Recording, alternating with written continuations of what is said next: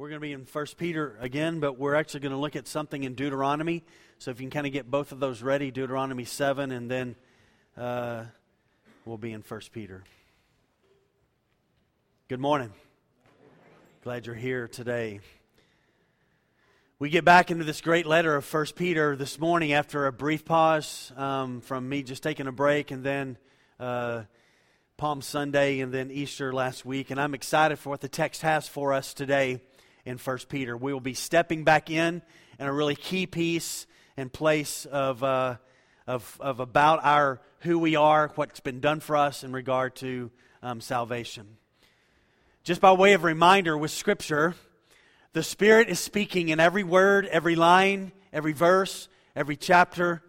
So every time we read it, every time we hear it, God is speaking to us, and it is an opportunity for us to have a fresh encounter with God directly. And so this morning, right now in this moment, we have this great opportunity afforded to us. Now, the text that we're going to look at today in 1 Peter are going to show us some of the incredible privileges that we get because of the salvation that has come to us. And these blessings have come to us not because inherently we are worthy, but because He is worthy and because of what is done for us has made us be holy and pure in His sight because of Jesus and our faith in Him. And this salvation that we have is great, and we will find, I believe, today by the end, incredible encouragement today in regard to what is done for us um, through Christ. And so we will see these sacred privileges that have come for us. And, uh, and I just want to remind us this morning we are different than the world. We have been bought with a price. We have been made alive, and there's this incredible reality that God has done something significant in us. But you and I, with these great blessings and these great privileges, should never see them with a ounce of thinking in regard to arrogance. We should always think of them in regard to great humility that God has done a work that no one could do.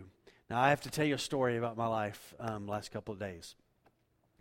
I think there's probably one somewhere in the Metroplex, but I cannot find it. Y'all know what a kaleidoscope is, right?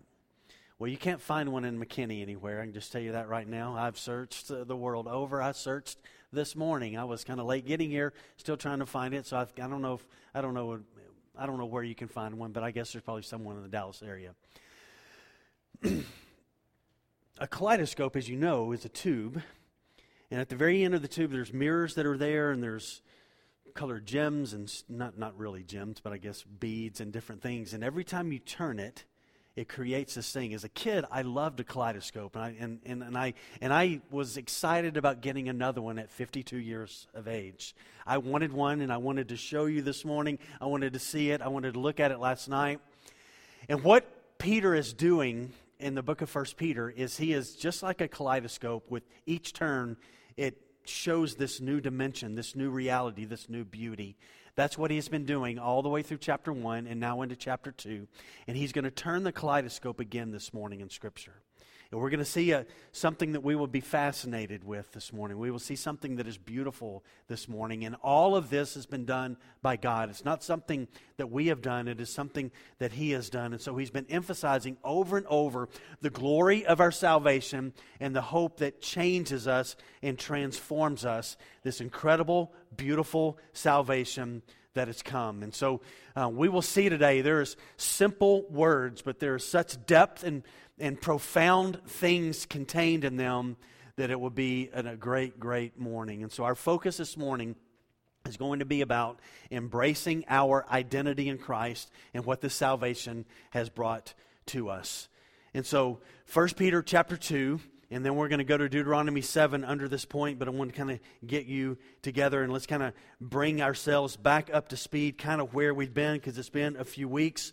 And so, if you'll go back with me, chapter 1, he's these incredible things that have been listed. And then we get to chapter 2, and he says this He says, So put away all malice and all deceit and hypocrisy and envy and all slander. Like newborn infants, long for pure spiritual milk, that by it you may grow up into salvation, if indeed you have tasted that the Lord is good. And then he says, as you come to him, a living stone rejected by men, but in the sight of God, chosen and precious, you yourselves, like living stones, are being built up as a spiritual house to be a holy priesthood to offer spiritual sacrifices to God that are acceptable through Jesus Christ. And then he, and he just tells us this, this incredible, he says the scripture speaks about the things. And he says this, for it stands in scripture, Behold, I am laying in Zion a stone, a cornerstone chosen, precious. And whoever believes in him will not be put to shame.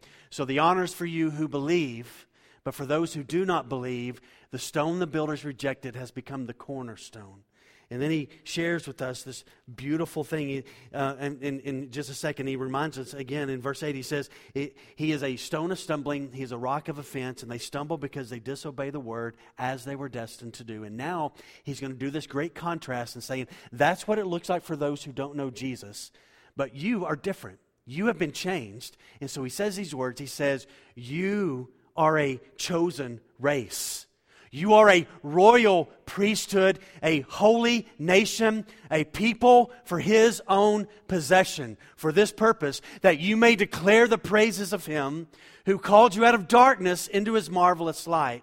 And then he tells them, once you were not a people, but now you've become the people of God. Once you had not received mercy, but now you have received mercy. And he makes this great contrast of those who don't know him in 7 and 8 He's a stone of stumbling. He's a rock of offense, and they stumble because they don't obey the word. And, and the result of not obeying the word is you're destined to be stumbling and stumbling and, and, and falling against Jesus and being crushed by that reality. And so he wants this morning to say, kind of, that's who you were.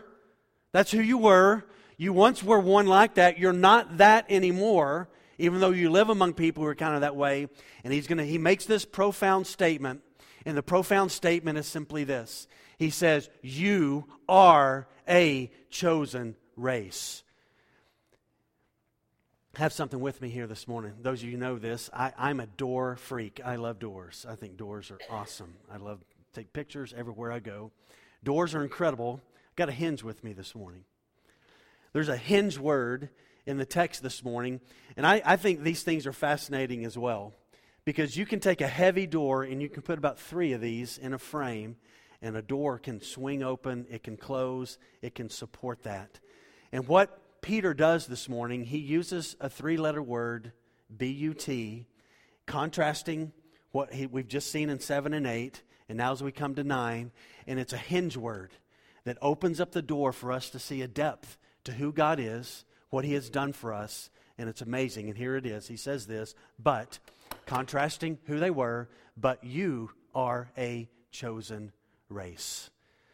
So the swinging open of this door that we're going to look at now in this moment has this idea of we are not like those who reject Christ. We are those who recognize and see that there is great honor in knowing Him, that He has chosen us, He has redeemed us, He has made us, He has a purpose for us. We're not fighting Him, we're cooperating with Him. We're not rejecting Him, we are exalting Him and worshiping Him. And so Peter states that we are nothing like those who may have privileges in the world in regard to riches and recognition. We're not like them. We have eternal privileges. We have something that's inside of us that's been planted in us that is so certain, so secure, that it transforms how we look at life. And our theme of this series, as we walk through 1 Peter, is this this is a hope that changes everything. When we come to see what has been done for us in the beautiful salvation, we are not the kind who rejects, but we are the kind who embraces who he is. And we are the ones who find him as the greatest treasure that one can know, one can have, and one can experience in this life. And I want you to look with me now in Deuteronomy chapter 7. What Peter's going to do as we walk through this, and he does it a lot in this letter, he's going to kind of take us back to an Old Testament picture, and he's going to show that in the New Testament, things are different now. Deuteronomy chapter 7. And Peter's going to unfold the privileges of Christ followers in this text, and he's going to use this Old Testament picture. So when he talks about you are a chosen race, it echoes back to Deuteronomy, Deuteronomy chapter 7, verse 6. For you are a people holy to the Lord your God. The Lord your God has chosen you to be a people for his treasured possession. Out of all the peoples who are on the face of the earth, It, and it was not because, verse 7 says, you are more in number than any of the people that the Lord God set his love on you and chose you, for you were the fewest of all peoples. But it is because the Lord loves you and is keeping the oath that he swore to your fathers that the Lord has brought you out with a mighty hand and redeemed you from the house of slavery, from the hand of Pharaoh, king of Egypt. Know therefore that the Lord your God, he is God.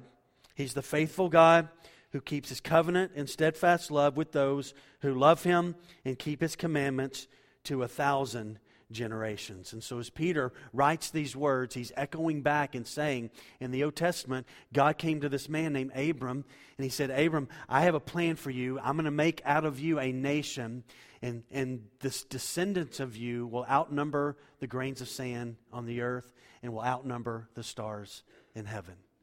Well, we know the story. Jesus came, he was the long awaited Messiah, but the Jews, for the most part, rejected him. And we know from Romans chapter 11 that there's been a veil, there's been a hardening that's in regard to the Jews and opened the door for the Gentiles until the number of Gentiles come in. And then there's going to be this great revival among the Jews. And we know through Revelation that God's going to send out these angels and he's going to gather um, 12,000 from each of the 12 tribes. He will bring them together. We will get 144,000 of these witnesses. And so that's coming in the future. But Peter's writing here to both Jewish and Gentile believers. And he's telling them this just as it was in the Old Testament, where God came to this man and said, I'm going to make something great of you. He says, Listen, there's a New Testament picture of this, and it's this God has chosen you, just as he did the Jews and through Abraham he has chosen you to be in a relationship with Him. This is the New Testament picture. This is who? This is the church. This is the church. He's chosen the redeemed to be in relationship with Him. And we now have this unique role of being this chosen people of God. Now, I think my son left a while ago. So, Friday afternoon, I'm on the DVR and The Price is Right has been recorded. And I'm thinking, who in this house watches The Price is Right? And so I'm about to delete it, and I, de- I deleted something else, and I got in trouble for it. But um, um, I got in trouble with my wife, and so uh, anyway. Uh, but then The Price is Right was still on, and I found out that Canyon had recorded The Price is Right, and I'm thinking, why does he want to watch The Price is Right? Are you kidding me? Well, come to find out, I was talking to him yesterday, we went to to get some candy at the candy store. And, and I said, Why did you record that? And he said, I like when people's name is called and they run down to the front that they've been chosen. And I thought, hmm. I thought about this first point this morning, and I thought, when's the last time you and I responded that we have been chosen by Almighty God to be His? That had just caused us to just be a little crazy. I am marked by Him. Because that's one of the most incredible things that you and I can realize this morning. That just as He chose this group of people in the Old Testament to bless them, not because there was something unique about them, Abram was a idol worshiper. And God radically changed his life just like He does us.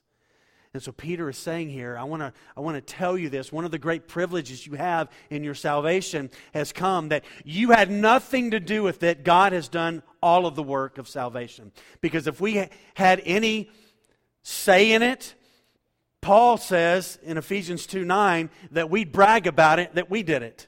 We wouldn't give God the glory. And so God does all the work. And so he gets all of the glory in this redeeming of us. But I want to remind us this morning that God sovereignly has brought us into faith in this relationship with him, and it is an amazing thing. Peter, as he writes this, also echoes what the prophet Isaiah wrote. Listen, listen to this. This is Isaiah 53.10 and, and 40, or excuse me, 43.10 and 43.20. He says, You are my witnesses, declares the Lord and my servant whom I have chosen, that you may know and believe me, that I and understand that I am he, and before me no God was formed, nor shall there be any after me. 4320 The wild beasts will honor me, the jackals and the ostriches, for I give water in the wilderness, rivers in the desert, to give drink to my chosen people, the people whom I formed for myself, that they might declare my praise. Now, watch what he says here. You are a, speaking of the church now, you are a chosen sovereign work of God. You are a chosen race. And what this word race here can also sometimes be translated generation, but not generation in regard to people living at the same time. Or it also doesn't refer to ethnicity, but it refers to this people who have a common life and origin and descent with one another. So here's what he's talking about here. You have been sovereignly chosen by God, brought into the kingdom of God through faith in Jesus. We have this common theme.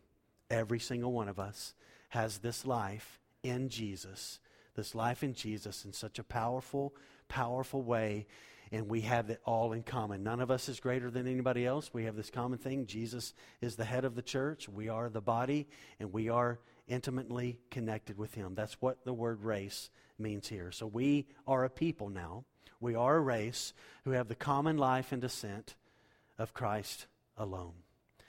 You know, when the when the church was birthed in Acts chapter 2 on the day of Pentecost, they're all up in a room. The Spirit comes, tongues of fire land on them. They leave the house, they go out into the streets, and what do they do?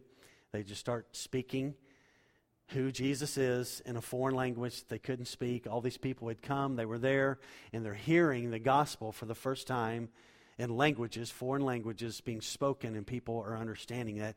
And on that day, a new group of people, a new race of people were born on the day of Pentecost, and it's people who are alive on the inside. Before, everybody was dead on the inside. Now there's people on the inside who are alive, and we have become this chosen race, this unique people who have a common life connected to Jesus, and we are alive. And the church burst forth on that day in such a powerful way. And then he says these words He says, You are a chosen race. And then he says, a royal priesthood. Let's talk about royal priesthood for a moment. God desired this for Israel. This is Exodus chapter 19, verse 5. Now, therefore, if you will indeed obey my voice and keep my covenant, you shall be my treasured possession among all the peoples, for all the earth is mine. God says, Listen, I'm choosing you to be my people. The earth is mine, and of all the people on the earth, I'm choosing you to be uniquely mine, my treasured possession. Then he says this in verse 6, Exodus 19 6, and you shall be to me, God is saying, a kingdom of priests and a holy nation. And these are the words that you shall speak, God tells Moses, to all of the people. So watch what God does. God in the Old Testament with, the, with Israel, He said, Listen, I want you to be my treasured possession. I'm, I'm going to love you. You're going to be unique. You're going to be the one that's going to speak of my glory. You're going to model who I am and the greatness of who I am and how valuable my words are because you're the covenant people and you're going to walk in my ways and you're going to do this. And you are going to be a minister to me. You're going to be a kingdom of priests priests minister, they serve. This was God's heart. It was his longing for this people, and they spent so much of their time not living in God's plan for them and God's desires for them. So God desired for the whole nation, not just one tribe, the Levites, to be the priests and do the work. He wanted the whole nation to be priests. Now, he had this group from Aaron, original high priest, well, I guess we could go back. We'll talk about Melchizedek here in a second, but the Mosaic people from Aaron, there would be these priests. They would serve, they would go f- to God for people, and they would pray, and they would have a unique role of ministry to these people. But then something happened on the cross. When Jesus hung on the cross in Matthew chapter 27, 51, it says, And behold, the curtain of the temple was torn in two from the very top to the very bottom. The earth shook, the rocks were split. Dead saints got up out of the tomb and they walked around and talked to people and met people. It was an incredible, powerful day. But in that moment when the curtain was torn, God was making a statement. This old way of you had to have somebody go for you to me, that's done away with. I'm making a new way through my flesh, through my body. Hebrews speaks about this that now you have access that every single person can come directly into the Holy of Holies, directly into the presence of God, and be with God. And this under this new covenant, here's what Peter says Listen, you are a chosen race, and you are a royal priesthood. So, Peter, earlier, he called it a, a holy priesthood, but now he's saying this it is a royal, it is a kingly priesthood. And I want to look at these two realities just for a moment the priesthood of the believer. This text here is one of the strongest and most clear texts of something that we affirm at this church. It's called the priesthood of the believer. The priesthood of the believer just simply means this that every Christian, everyone who has been redeemed, doesn't need somebody else to go to God for them. We can go directly to God ourselves. We don't need a mediator. There's one mediator between God and man, and, and that is who? That is Jesus. He's it. We just get to go directly to Him. You don't come through me. You don't come through your spouse. You don't come through a brother or a friend. We come directly to God through Jesus. And so, in this moment, the Old Testament priesthood was no longer necessary. Temple curtain was torn. AD 70, Rome came in destroyed the temple, and all of that stuff had been done away with by AD 70 because there was a new and living way that we can come through Jesus and we become a priesthood. Now, Jesus got his priesthood not from Aaron, but he got it in the order of a guy named Melchizedek. That's Hebrews 7 14, 5 6, 6 19, and then David writes about it in Psalm 110, verse 4. And the affirmation is just simply this is that Jesus was unique just as Melchizedek got his priesthood from God. Jesus is unique. And he, just like that, Jesus got his high priesthood from the Father. That was the role that the Father had from him. He's not descendant from Aaron to take on this role, but he was chosen and uniquely given this role by the Father. So his role as the priest king, Jesus, came from the Father. Now, watch this. For about 1,000 years, from 500 AD to 1500 AD, until the Reformation really got into full force, the doctrine of, of the priesthood of the believer was lost for a thousand years. And it's an amazing thing that it was. It just was lost. Because the teaching was, through the Roman Catholic Church, you got to go through a man to be able to get into the presence of God. And the problem for about a thousand years is those priests been doing a lot of study on this in the last six to eight weeks. They were immoral men that you were having to go through to God and just terrible corruption in regard to what was going on in the church for that thousand year period. And it was recovered in the Reformation that that was not the way things were to be. You go directly to God yourself. And we should rejoice in this. One of the great works of the Reformation that's lasted since, since it began. That, that this idea of needing somebody else to get to God is done away with. You come to the New Testament, over and over, it speaks about that we now are priests. We are priests coming directly to God. This is Revelation 1 4. Um, John to the seven churches that are in Asia, grace and peace to you from him who was, is and who was and is to come, and from the seven spirits who are before the throne, and from Jesus, the faithful witness, the firstborn of the dead, and the ruler of the kings of the earth, to him who loves us and has freed us from our sins by his blood, and made us a kingdom, priests to his God and Father. Revelation 5:10. And you have made them a kingdom and priests to our God, and they shall reign on the earth. Beautiful identity here. Now, watch this. Peter is going to take things further than just your priests. He's going to attach another word, and he's going to use this word. It's translated here royal. In the Greek, it means to live in the palace of the king. So, watch what Peter says. You are a chosen race brought into salvation through Jesus. You are a kingly priesthood. You are living in the presence in the palace of the King, who is the eternal God, who is Jesus, who is the King. He's the great high priest. He is also the King of the world. Psalm 2, Revelation 5, he's going to get the title deed to the earth because it's going to be his. It's promised to him in Psalm 2 that it will be his. The earth will be his. Now, watch what happens here. So, we're priests, get to go directly to God, but we're also, we also have royalty.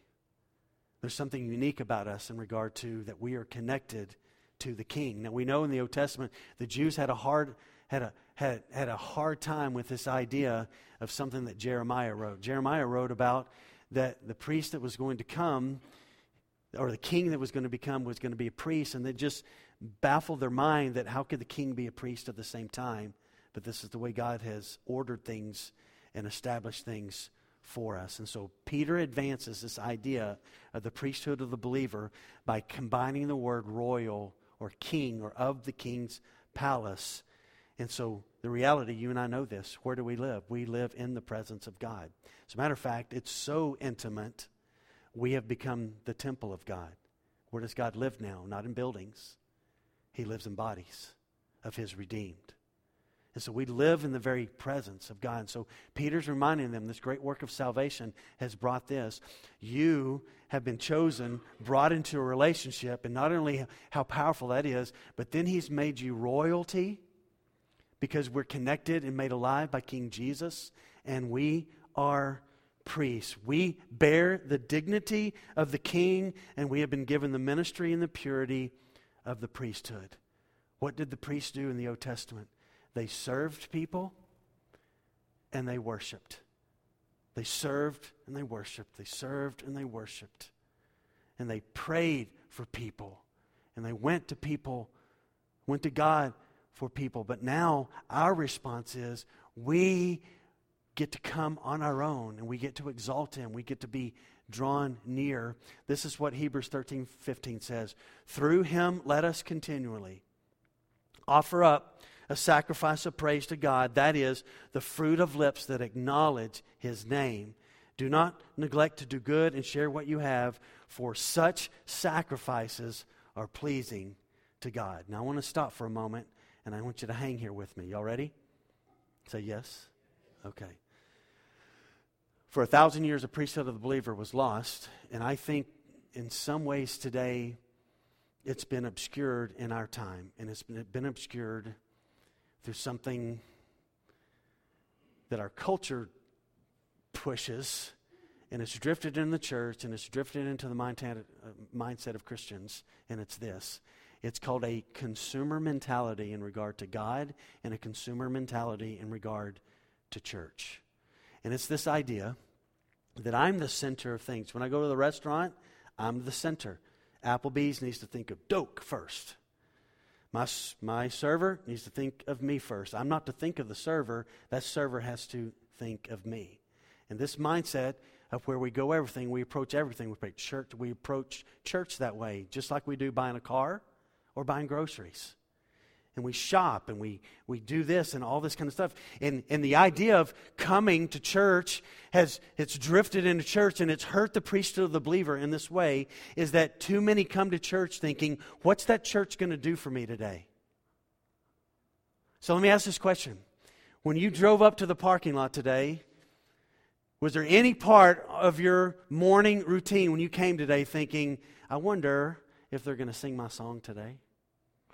Is he going to make, is pastor going to make me laugh today? Is so and so going to talk to me today? And did we have an idea that when we came to church today, that it would be about receiving or would it be about giving?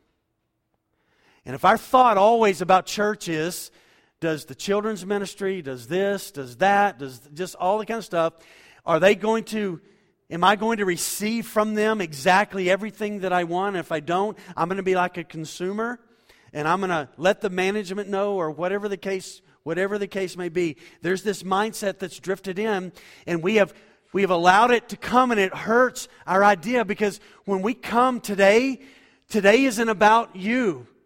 It's about him and it's about others. Jesus said it like this. And he Paul quoted it. Jesus, we don't know, it's not anywhere else in the teaching, but Paul quoted it. It's in the book of Corinthians. And he says this it is more blessed to give than what? To receive. And if that's the case, when we come to church, our mentality should be what am I getting today? And if I don't get what I am, I'm going to, I'm going to, because you know the customer is always right, then I'm going to just move on. But what transformation could come to the church if every time we came, the mindset was, I'm going to find somebody to give my life to today? I'm going to pull somebody aside and say, hey, what's going on? Is there anything I can pray about? And maybe there's nothing to pray about. But maybe the idea is what kind of transformation would be if we understood that our role as priests are to serve others. And we get the blessing as we serve and as we give and not have this great mentality of receiving, receiving, receiving. It's kind of like a, a party. If you were to go to a party for someone else and you got to the party and you kept wondering at the party when they were going to make a big deal about you, who's going to notice me? Well, what about me? You know, I've come, I'm here. What about me? And it's kind of a foolish illustration, but I think it's there. The purpose of today is about Him. But if we have a mentality of, no, who's, who's going to do something for me, then we will miss out on what the purpose of all this is.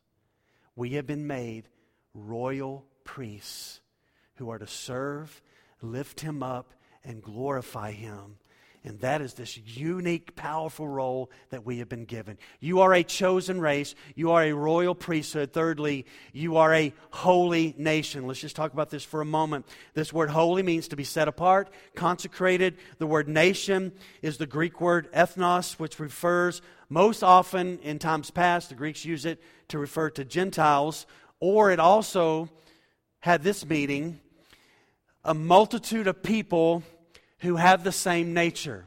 So it kind of goes to the chosen race idea a little bit, and he says this But you are a consecrated, set apart by God. You are a holy nation, people of the same nature. You belong to God. And we know this from Philippians 3:20. Your citizenship is in heaven. It's not a citizenship of the earth. And so we're here. Our citizenship is in heaven. And we, Paul says, and we await from heaven a Savior who is the Lord Jesus Christ. And all over the earth today, there are believers who gathered yesterday, they've gathered today, and they worshiped Jesus. And we all have this one common thing together, and it's we've been chosen, we've been made royal priests, and we are consecrated, set apart, a nation of people who live in different things connected to the church. This nation has a king, Jesus.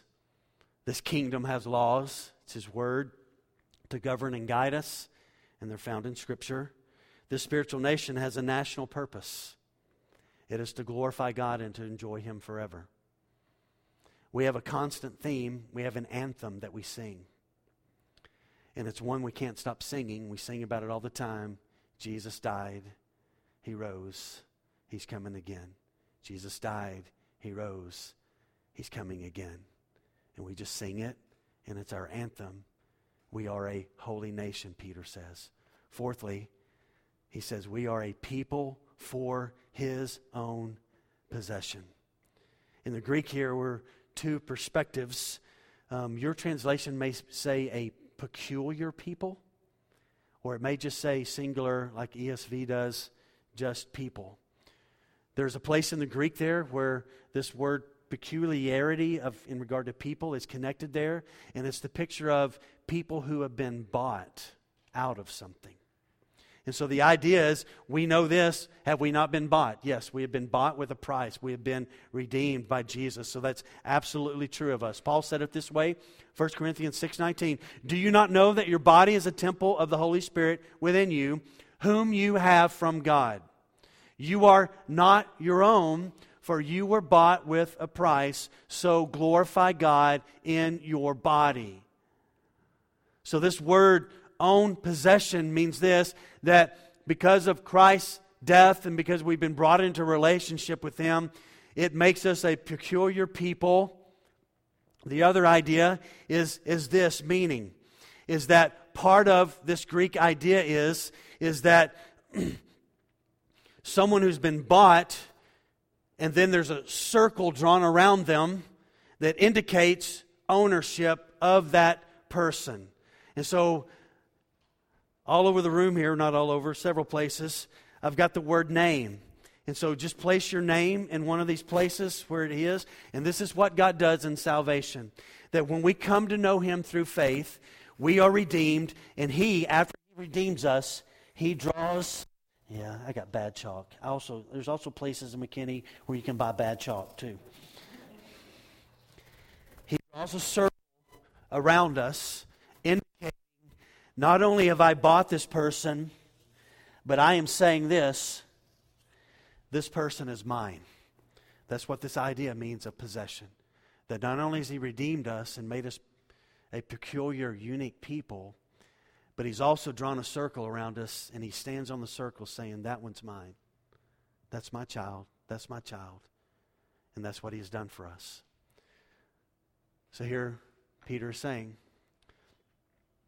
We're not like those who've rejected Jesus isn't a stone of stumbling for us. He's our exalted Savior, and we love Him with His unbelievable deep passion. And so Peter says, But you are a chosen race, you are a royal kingly priesthood who's not thinking about themselves, but is thinking about other people. Not only that, but you are a holy nation. We are connected to this common theme of we belong to Jesus. And not only that, He has bought you with a price, He's drawn a circle around your life. And he possesses you, and he did this great work. And, and just, if you just look at that this morning, how amazing is that to think that wherever we go, this circle is where we live in. God is saying, Mine, mine, that one's mine. And he, we are his possession. He is not ashamed to identify with us. And he draws the circle around us. And you, you and I have seen this. You watch shows and they put these things on auction that some famous person has owned and they, you know, they, they sell a, an ashtray or something and people spend millions of dollars on this thing because somebody significant owned it and it gives value to that. Well, let me tell you how valuable you and I are. It wasn't because we were attractive. The value comes in because of who He is and what He's done.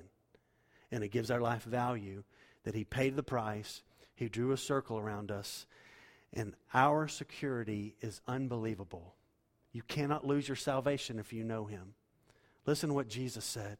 My sheep, John 10, 27, my sheep hear my voice. I know them.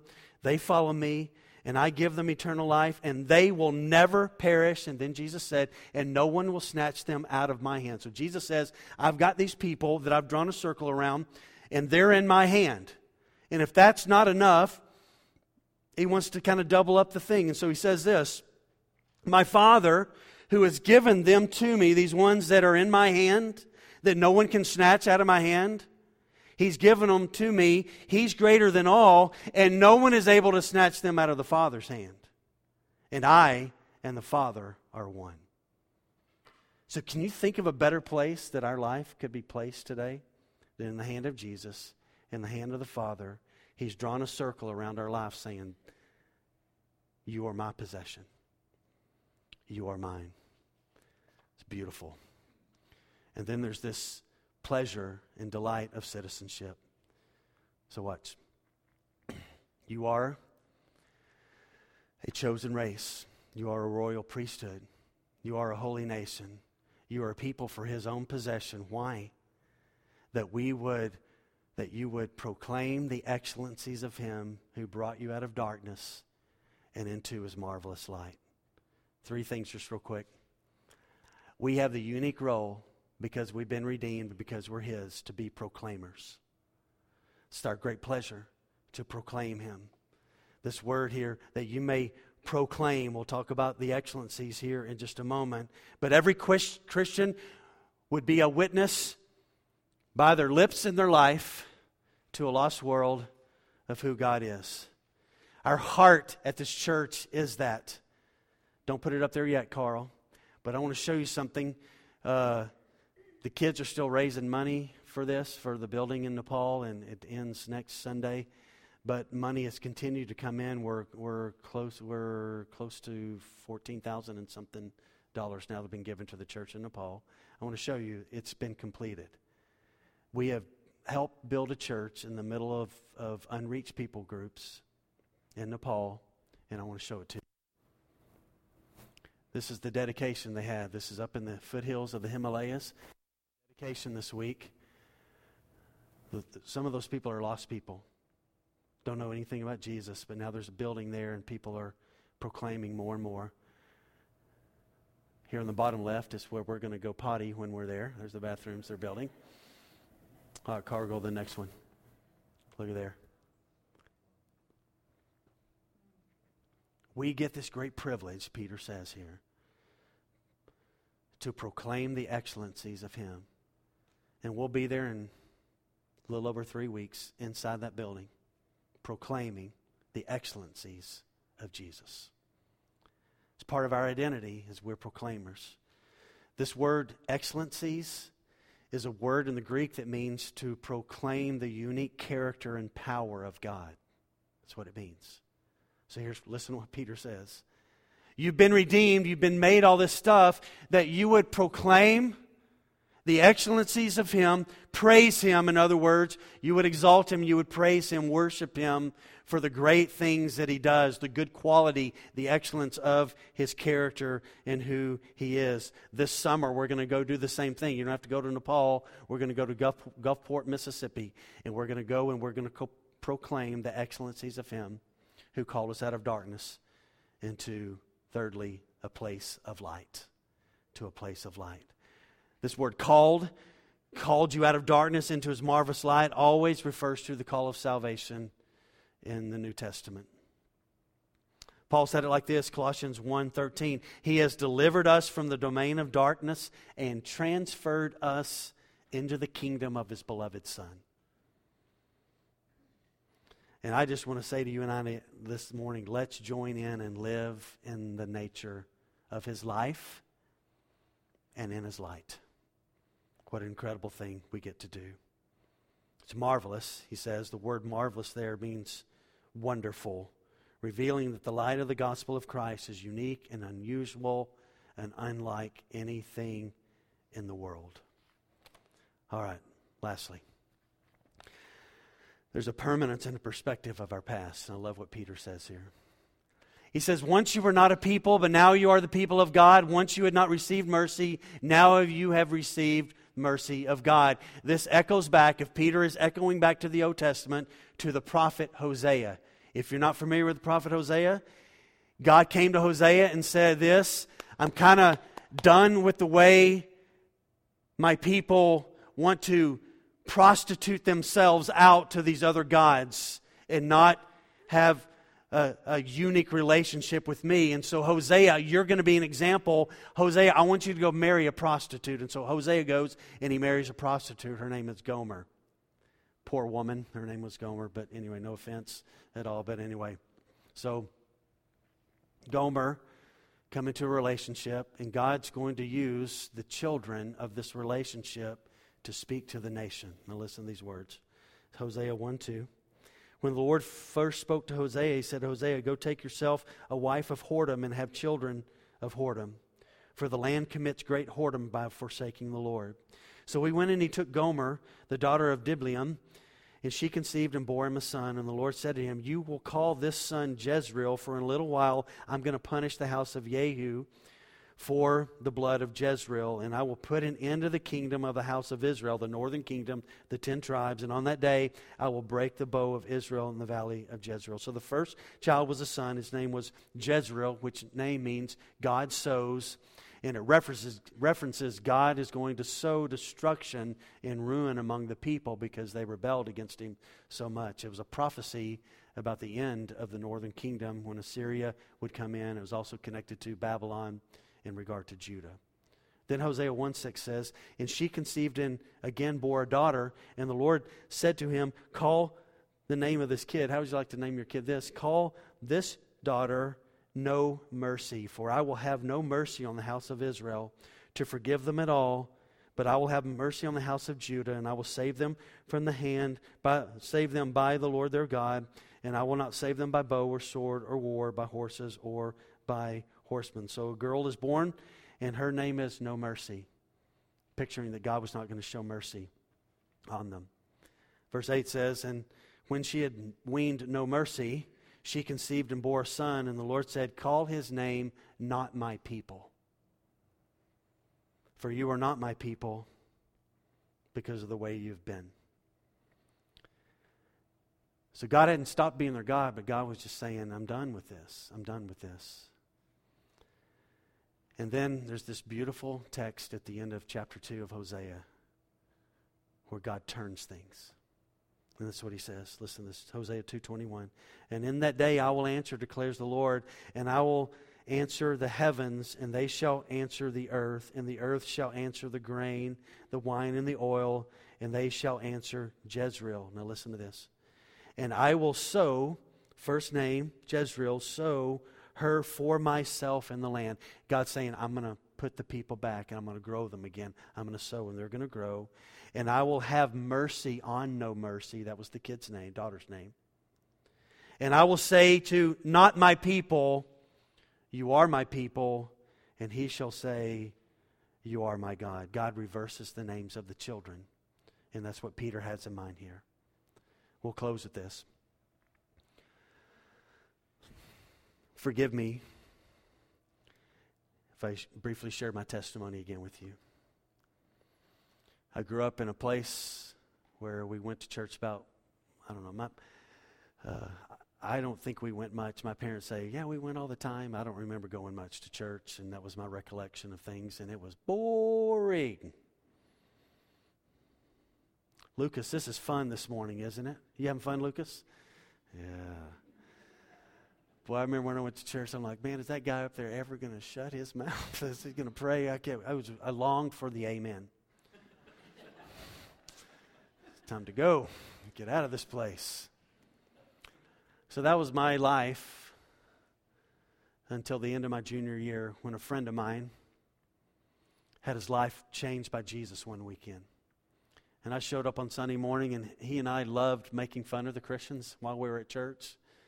And we knew who they were at school. And, but he'd gone to retreat that weekend, and Jesus had saved him from the dominion of darkness and transferred him into the kingdom of his Son. And he found me in the room and said, Hey, I found what we were looking for. And I did the oh yeah, great. You know, but the yeah, man, you know, man, I'm good for you. That's awesome. Well, something happened in that moment. My heart just just crushed. So I went to church that was boring, if I haven't told you that. And for the first time, I think in my life, I listened to the sermon. I went home that afternoon. We had an eight and a half foot basketball goal in our front yard that was made by the ag department. My dad was the high school principal, and they'd made a basketball goal that Shaquille O'Neal, O'Neal could hang on and wouldn't break. And all us little guys, we, every Sunday afternoon, we played basketball and dunked and thought we were really big. Friends called and said, Hey, what time we playing today? And I said, We're not playing today. I don't feel very good. And I didn't feel very good because the conviction of God was so heavy on me that I almost couldn't function. So at 5 o'clock, they were having a testimony service for the retreat that I didn't go to, and I showed up at 5 o'clock for the testimony service of the retreat that I didn't go to.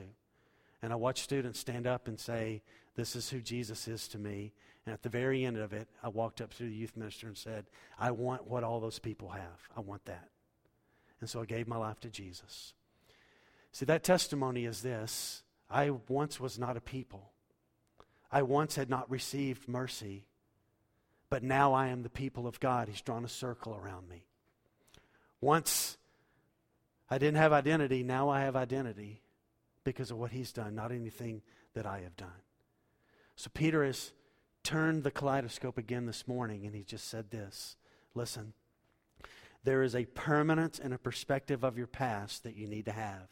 Once you weren't something, now you are something. And it's an amazing thing that God has done this. And we don't get to brag about it, we just get to live in the light of it. And it's an amazing, amazing, amazing thing what He has done through His Son. Do you taste that this morning? Just good, isn't it? Because none of us have any intrinsic worth. I'm sorry. The Bible says none is righteous. None, none, none, none, none, none, none. And then all of a sudden, through what he does, we're righteous. And so we don't get to brag about it. We just get to say, I'm just going to proclaim the excellencies of him who called me out of darkness into his marvelous light, wonderful light. Once I was not a person of God, now I am a person of God. I'm His possession. Once I had not received mercy, but now I have received mercy, and it's just good, and it's great, and it tastes good, and, it, and it's just good to live in the light of it. It's good to embrace it. Listen to me. It is time to kill consumer Christianity. Are you with me? I look at all these people. Our job, as soon as we sing a song and we pray in a moment, is not to think about ourselves, it's to think about what can I do today at this place to invest my life in somebody else. Because we're kingly priests who are worshipers and servants of a king. We're going to sing our, our national anthem of the holy nation. No longer slaves. What a perfect song today. No longer slaves. This is who we are. It's what he's done. Let's pray.